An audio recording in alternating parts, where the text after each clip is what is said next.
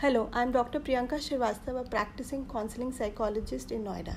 So, in this today's podcast, let's understand the early teenagers.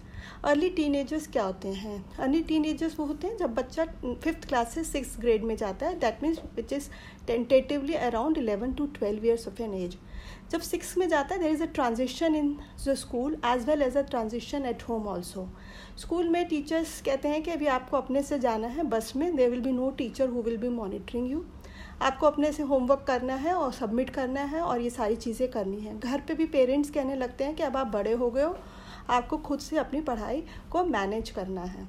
But कभी कभी बच्चे के साथ बहुत कॉन्फ्लिक्टिंग स्टेटमेंट्स हम लोग देते हैं। जैसे कि, एक तरफ़ हम कह रहे हैं कि आप बड़े हो गए एज अ पेरेंट दूसरी तरफ़ हम कहते हैं जब भी कुछ छोटा सा बच्चा कोई डिसीज़न प्रोसेस में हमारे साथ आना चाहता है या कुछ अपने राय देना चाहता है, अपना व्यू पॉइंट देना चाहते हैं तो हम कहते हैं, अभी तुम बच्चे हो, इन सब बातों में मत आओ। सो एज अ पेरेंट्स हमें बच्चों को ये कॉन्फ्लिक्टिंग स्टेटमेंट्स देने से और कन्फ्यूज़न क्रिएट होती है।